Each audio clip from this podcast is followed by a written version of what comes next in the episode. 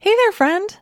Listen, I want to invite you to join me for an upcoming presentation I'm offering called How to Shift from Willpower to Want Power.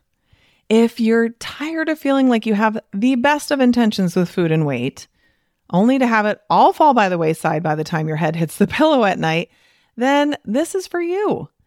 If you're interested in making permanent weight loss easier and less of a struggle, then this is for you. If you're curious what want power is, which you probably should be, and can't wait to learn how to incorporate it into your journey toward peace and freedom around food, then this is for you. I'll be presenting live twice on Wednesday, May 1st, 2024 at both noon and 7:30 p.m. Central Time Zone. I'll answer your questions live and we'll have a really good time together. But if you can't make either of those days, I'm not going to make you get a replay emailed into your inbox, only for it to get lost and never be watched, no matter how deeply you want to make time to go through it. Because I mean, honestly, who are we kidding? We've all done this, including me. No, instead, we are offering multiple watch parties for several days after the live presentation. So come watch the replay with other doctors and interact in the chat with them and my team. So, either way, whether you come live or to a watch party, it will be worth your time for sure. All you have to do is register at katrinaubelmd.com forward slash want power. That's katrinaubelmd.com forward slash W A N T P O W E R. See you there. You are listening to the Weight Loss for Busy Physicians podcast with Katrina Ubel, MD, episode number 131. Welcome to Weight Loss for Busy Physicians, the podcast where busy doctors like you get the practical solutions and support you need to permanently lose the weight so you can feel better and have the life you want. If you're looking to overcome your stress eating and exhaustion and move into freedom around food, you're in the right place. Hey, what's up, my friend? How are you? So, I have not recorded a podcast in a little bit of time. I was traveling for a bit this summer. I went to Europe for a little bit for a conference and a little bit of fun time too. And I'm just getting back into the groove. It's amazing how you just get right back into it. I've been thinking about all of you the entire time I've been away, as I do, and thinking about new things that I can bring to you on this podcast always. It's always something that's really top of mind for me. I have little notes scribbled all over the place. In fact, my husband just found one recently that's like podcast idea and then some some scribbles there. I'm like, "Oh yeah, that's going to be a good one." and you know what's so funny is for a long time I didn't really listen to my podcasts, but lately I've been listening to them mostly because I find them to be very useful for me. you would think that you don't need to listen to your own podcast, but often it's the exact right thing that I need to hear right in that moment. I'm like, gosh, that's good. That's really useful. But here's what's really funny. I usually listen to myself on one and a half speed. And I don't know if you know that you can do that, but if you ever find a podcast is too slow for you, or too fast. Honestly, you can turn it down to half speed, but that would probably kill me. you can go up to one and a half or 2x speed. 2x speed, I think, is too much. You can't retain anything that they're saying. But I often listen to podcasts at one and a half speed. So I'll listen to myself at one and a half speed. And sometimes I'm like, wow, was I energetic? Listen to all my, I'm just like on speed. And I'm like, Right, because that's not actually what I sounded like when I recorded the podcast.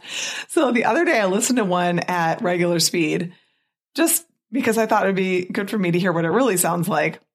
And it felt so slow. I couldn't believe it. And I'm generally a pretty fast talker. But I think I slow myself down on purpose because I have gotten the feedback from people that I speak so quickly on the podcast. So I thought maybe I would just let you know that if I talk too fast for you, you can slow me down. And if I don't talk fast enough for you, you can speed me up. And if it's just right, and you know, Goldilocks, right? Like if we're just right, then you just keep me right where I am. But anyway, just so you know, that is available to you to change that speed. So let's talk about your imagination. And imagination is something that we usually think about in terms of children, right? When you think about imaginary friends and imagination, like I immediately go to children and their imaginations. And sometimes we think that people in more traditionally creative professions have good imagination, like people who are in the film industry or in creative writing or the visual arts or something like that. With our children, we encourage them to be imaginative. We praise them for their creativity. This is something that we think is very important. We give them plenty of outlets to develop their imaginative abilities. And then we become adults. And being imaginative seems kind of childish and kind of unnecessary because, I mean, we have real grown up things to deal with here, people. Who has time for imagination, right? We're adulting here, but we all have an imagination. In fact, for most of us, it's a very strong and very robust imagination that's used every single day.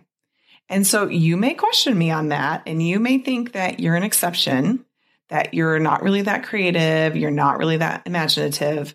But I promise you, you very likely use that beautiful imagination of yours all the time. So let me give you some examples, some ways that I bet you use your imagination. Number one, worrying about the future. Number two, judging other people. Number three, judging yourself. Number four, telling yourself stories about what other people think about you. Number five, comparing yourself to other people and then deciding what that means about you and about them. And that's just scratching the surface. Sounds pretty familiar, right? I used to think that I wasn't a very creative person in general, but I was totally wrong. My brain is very creative. It is able to spin a tall tale and have me believing it in a hot second. You too? in fact, my imagination is so well developed that I have to be really aware of my thinking to be able to differentiate what's actually factual and what my brain has ever so creatively concocted out of thin air. And I know your brain is the same. The reason I know this is because you are a human being too. Our brains as humans are wonderful and magnificent and incredibly imaginative. Our brain's power can be put to use, creating amazing change for the better. I mean, one of a million examples is just think about how much medicine has changed and moved forward, even in the last 10, 15, 20 years. And that is all because of the power of a human being's brain imagining something better, a better solution, a way to a cure, a different way to do things that results in fewer side effects. There's so many examples. Remember, they would tell us in medical school at least half of what we teach you by the time you retire won't even be true anymore. And that felt so weird, right? But things are changing constantly. Our imaginations cannot be stopped. You're not either a creative person or an uncreative person. You for sure are creative. The difference is whether you're directing your imagination to create something that you want in your life or you're not. If you're not directing your brain intentionally, your imagination will still be there doing its thing. it's just a question of whether your imagination is being supervised or not. When your imagination is not being supervised, it creates doom and gloom stories. These stories are filled with all of the things that are going wrong in your life and in the world, or have the possibility of going wrong in your life and in the world. Right? Raise your hand if you know what I mean. they are tragedies, these stories. They're all about how you won't be able to do something you want to do and how you're never going to be good enough or loved the way you want to be loved. They make sure you're aware of every aspect of yourself that could possibly be perceived as a flaw. They paint incredibly vivid pictures of what other people are thinking and saying and doing when you're not around. and it's never very nice. You know what I mean? I know you know what I mean. Your imagination is so strong and convincing that these stories feel incredibly real. We often even actually believe them as though they are the truth. I see this all the time with my weight loss clients. Their imagination created a story that they wouldn't be able to lose weight and keep it off, and they believe that story. Just their imagination created it. And then they'll use evidence from their past to back up this story and belief. And then they think it's true. So, does that apply to you too? Do you also believe that? Then, when I come along and suggest that not only can they lose weight and keep it off, but it doesn't have to be a super painful, awful experience, they're afraid to believe me. They think it's not possible because they've been believing their brain's made up story for so long. And then we have to really work on dropping that belief so that they can start losing weight. Such a great example of how your imagination is doing what it does and it will prevent you from creating what you want. When you worry about the future by worrying about your kids, your marriage, your patients, your parents, the government and who leads it, the environment, et cetera, et cetera, et cetera, you are letting your imagination run wild with all of the bad things that might happen. They aren't actually happening, but they might happen. it seems very important.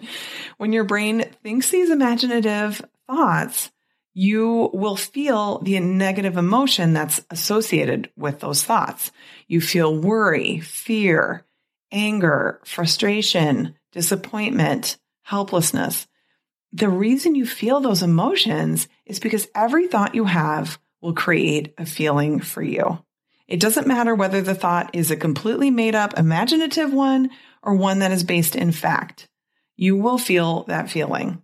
So in this case, you're feeling negative emotions now for things that might happen in the future, but often don't. In fact, most of the time they don't happen. So you're feeling negative emotions in advance. Then, when we get the message from marketers and advertisers that we just need this food or that drink or this other thing that we can buy in order to feel better in our lives, to feel more positive emotion, of course we want to go for it. Of course we're going to consume it. We're experiencing so many negative emotions because of our imagination that we want an escape. And I'm telling you that ice cream cone will definitely help, right? And maybe a glass of wine later.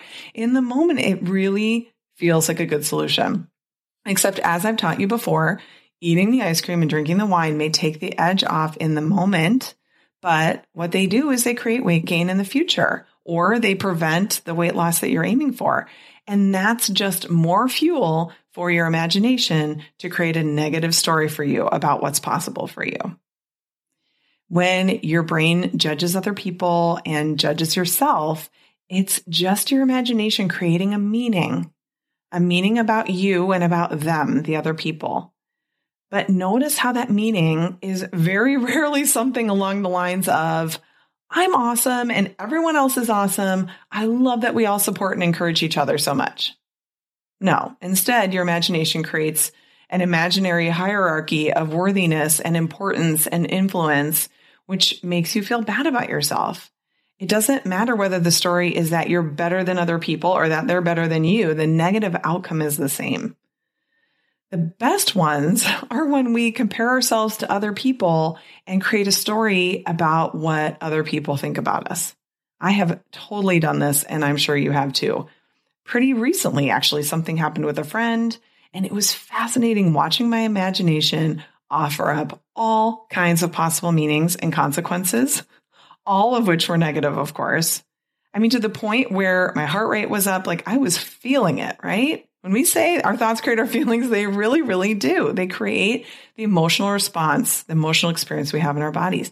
My imagination created what seemed to be a very plausible explanation of what was going on. And then I found out what was really going on, and my imagination was dead wrong, of course, totally off track, as imaginations tend to be.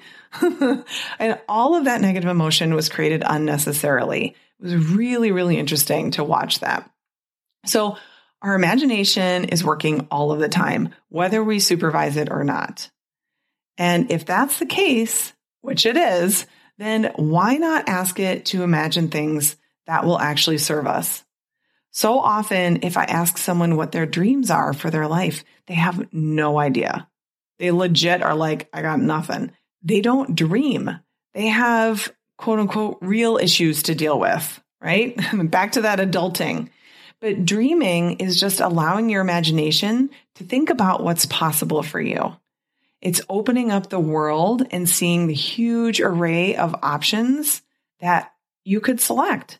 It's asking yourself to think of solutions to a problem that up until this point, your brain has decided is unsolvable.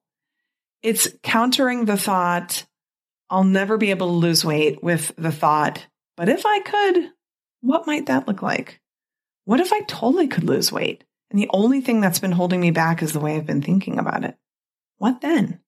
Right? It's letting that imagination create a different story for you.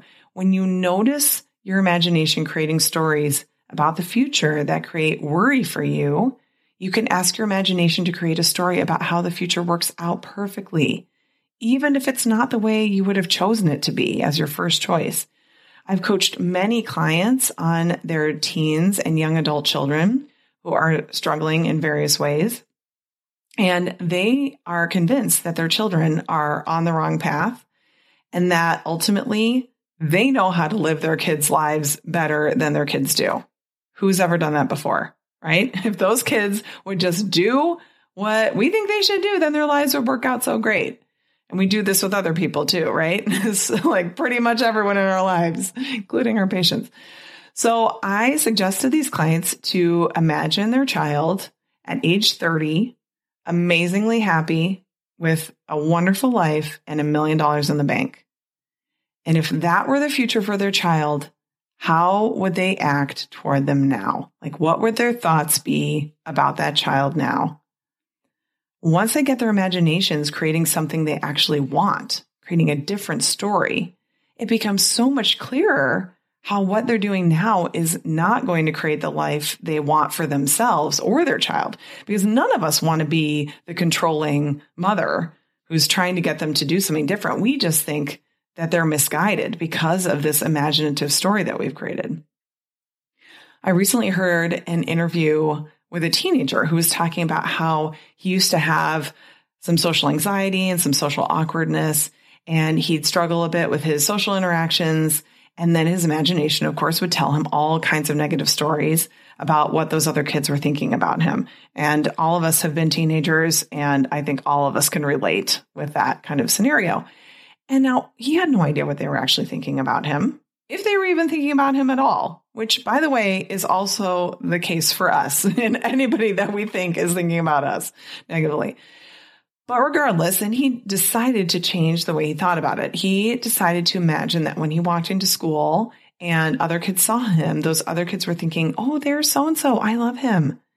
And then he thought, well, that's awesome because I love me too. And it's such a great example of where taking advantage of your imagination can change everything. It's so useful. We have no idea what those other kids are thinking. It's just as likely that they're thinking something negative as they're thinking something positive. So, left unmanaged, your imagination will tell you that they all hate you and you're awful. but when you manage your imagination, it can tell you exactly what you need to hear to create the life you want. Right? Sometimes we think, well, this is just delusional. It's just made up. Well, so is all the negative stuff. So if it's all delusional and made up, why not on purpose, intentionally, deliberately choose the story that creates what you want in your life? I used to create all kinds of stories in my head about various family relationships, and I won't go into detail here about those. But my imagination became very, very skilled at getting me incredibly worked up about things that happened. And the same happened when I was in practice as a pediatrician. It didn't take long, and I was so convinced that the negative story my imagination created was true. And I just felt so furious. And now I can see why I was so miserable so often back when I was in practice. I thought all these people needed to change. No, my brain was creating the vast majority of what was actually going on. It wasn't even happening. So you might not recognize that it's your imagination just making things up at first. You might be believing those imaginative stories so much that you really do think they're facts. So at first, just pay attention to what you worry about. Notice your thoughts about yourself and others that are judgmental of them or of yourself. Notice when you're comparing yourself to others and when you're confident you know what other people are thinking about you. And then spend some time diving into that. What is the story that your imagination created? And P.S., we never really know what other people are thinking about us. Even if they tell us what they're thinking, they might be lying. So just keep that in mind. so figure out what the current story is first. It's really tempting to want to leap right away to a more positive way of thinking about it. We're like, ew, gross. I see it. I'm feeling awful. Like, I just want to think something more positive. But that will not have a long lasting impact for you. You first need to understand what the stories are that are creating the negative and painful emotions that you're currently experiencing. Then from there, you can ask your imagination to come up with alternative stories that serve you better. Okay. So don't be in a rush. Very important. Have a wonderful week and I will talk to you next time. All right. Take care. Enjoy your summer. Bye bye. Did you know that you can find a lot more help from me on my website?